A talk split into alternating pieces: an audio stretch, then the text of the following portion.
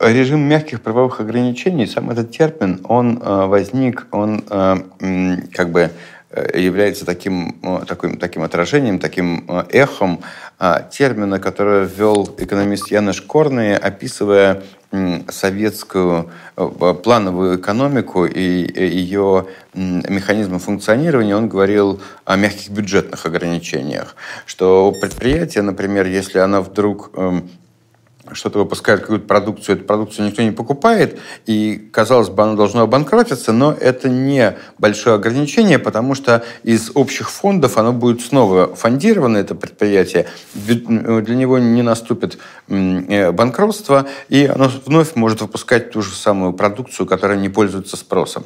Вот это э, мягкие бюджетные ограничения.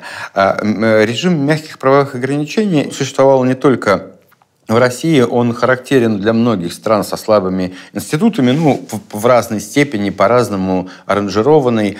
Это когда у вас есть совершенно вполне такая целостная правовая система, система права, правил для всего, но на самом деле эта система, нельзя сказать, что она совсем не работает. Она работает, но она работает не всегда, не для всех. И можно любое правило включить и выключить, как вот э, тумблер, значит, э, на на, стене.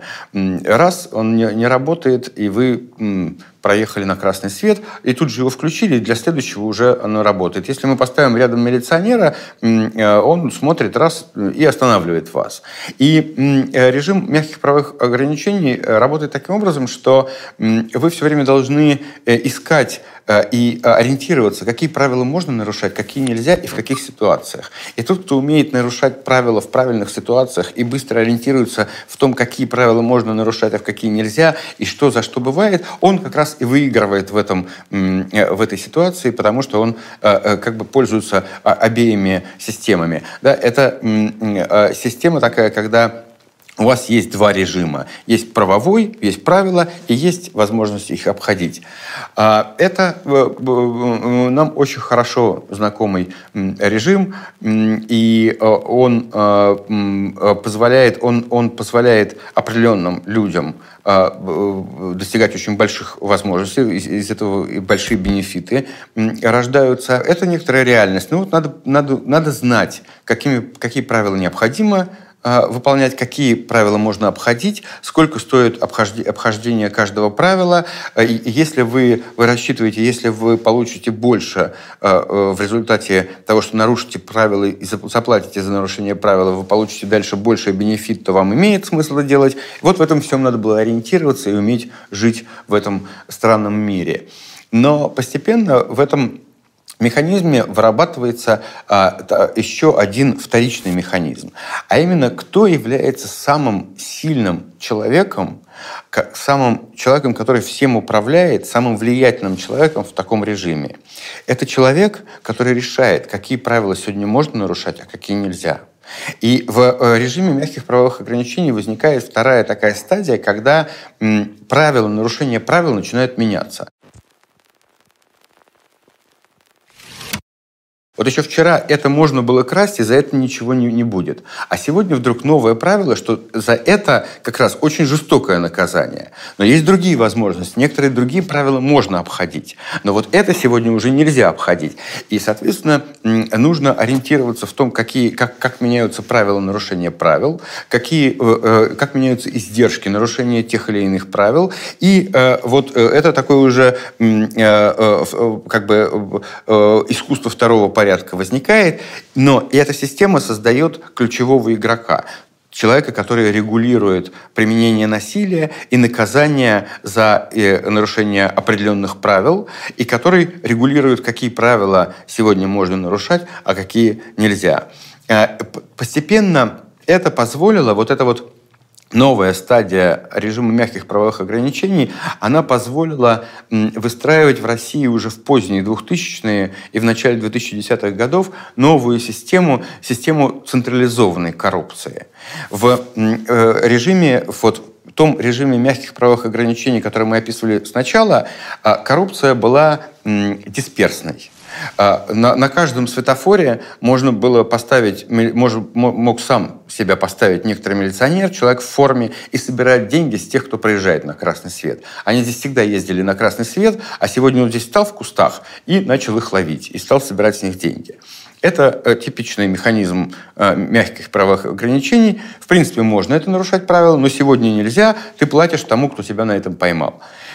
А система централизованной коррупции – это немножко другая штука, когда когда э, э, как бы начальство контролирует коррупционные потоки, которые находятся под ним, вот в этой вертикали, подчиненной этому начальнику. Они прекрасно известны всегда обычно как, как Э, собирают деньги за нарушение правил, э, неформальную мзду. И э, возникает система централизованной коррупции, когда подчиненным как бы вменен, доход от коррупции, часть которого они должны передавать наверх, и как бы начальнику уже это такой не настоящий начальник, если он не контролирует коррупцию, которая находится под ним, под его сфере ведения. Он должен ее контролировать. Однажды у меня был такой эпизод, эпизод. Э, утром эм, э, мы приехали в аэропорт в полшестого утра, в, в аэропорт э, Горно, Горно-Алтайска, чтобы лететь в Москву.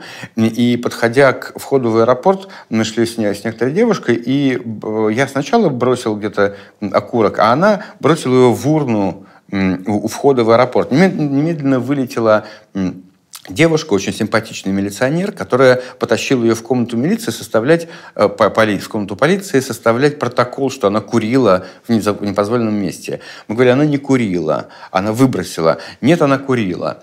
Э, и, и значит, это очень симпатичная девушка долго сидела, ставила протокол. Мы ее спросили, почему, зачем вы это делаете, это же ерунда какая-то. Она сказала, дело в том, что там установлена видеокамера. И если мой начальник увидит, что человек был с окурком и не выбор... и, и э, вот, вот, вот в этом месте с окурком под камерой, а я не составила протокол, то он будет страшно со мной конфликтовать и меня ругать. Это э, пример того, как новые технологические средства действуют в пользу организации вертикально интегрированной коррупции. С точки зрения начальника, если была сигарета в камере, то либо должна быть взятка и с нее доля, либо должен быть официальный протокол. Э, и, и это вот как бы такая э, неразумная вещь, она, она э, вот, свидетельствует, э, она является примером того, как, как работает вертикально организованная коррупция.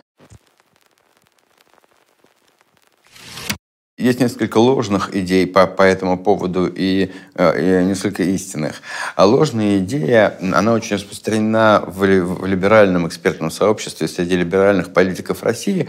Она заключается в том, что мы должны провести правовую реформу такую, чтобы система правоприменения, так называемая rule of law, э, то есть верховенство закона, обычно по-русски э, говорят, а если буквально переводить это правление закона, чтобы эта система заработала. И, и а в связи с этим возникают идеи, что вот надо провести реформу правоохранительных органов и э, судебную реформу, или судебно-правовую, в целом говорят, реформу. Эта идея ложная. Судебную реформу, как бюрократическую реформу, нельзя провести. А, когда люди об этом говорят, они имеют в виду, что если у нас будет независимый суд, он будет независимо судить, и тогда власть будет распределена справедливым образом. Есть идея, что э, э, если мы проведем э, судебную реформу, суд будет судить всех одинаково, и тогда я, обычный человек, буду в суде обладать той же властью, что какой-нибудь олигарх или министр. То есть имеется в виду, что судебная система будет механизмом перераспределения политической власти. Такого никогда не бывает. Судебная система независимая есть результат сложившегося баланса политического перераспределения власти. Когда у вас есть такие силы и сякие силы, и эти силы не могут друг друга победить без нанесения колоссального вреда всем и вся, то они вынуждены призывать некоторую третью силу, как арбитра, и, и подчиняться правилам суда. То есть у вас сначала должен установиться общество политический баланс, когда есть разные силы, уравновешивающие друг друга. И тогда, как механизм разрешения конфликтов, у вас возникает независимый суд, потому что стороны в нем заинтересованы. Но не наоборот, что мы каким-то чудесным бюрократическим образом введем в России независимый суд, и он будет всех рядить и изменит баланс сил. Это как будто, если, понимаете, э, если вот начали, если две группировки какие-то приехали на стрелку, и вдруг прибегает очкарик и говорит, так, давайте сейчас я присужу, кто из вас победил. Его никто не будет слушать в такой ситуации. Да? И только когда две группировки понимают, что они не могут, не уничтожив друг друга, и им нужен третейский судья, они ищут этого третейского судью и обращаются к ним, да, когда баланс сил уже им ясен между ними, но нужно разрешить конфликт, тогда возникает потребность в, этой, в этом самом суде. Поэтому что, что мы имеем?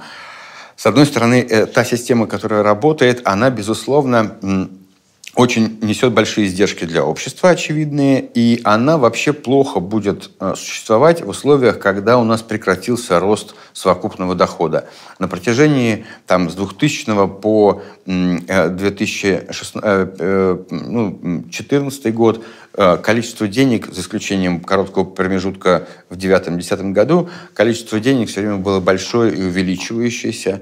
Их было достаточно для того, чтобы таким образом их распределять. Сейчас, э, этого, э, когда постоянного притока новых денег нету, эта система возника... вызывает ну, свои внутренние конфликты, она блокирует экономический рост, она блокирует новых игроков, конкуренцию, и, соответственно, это будет вызывать и социальные конфликты. Э, и, но механизм разрешения этой проблемы – это только установление другого политического баланса, когда по-другому будут представлены разные общественные силы в каких-то органах власти, прежде всего представительных, ну и, соответственно, уже э, э, вслед за этим в исполнительной власти.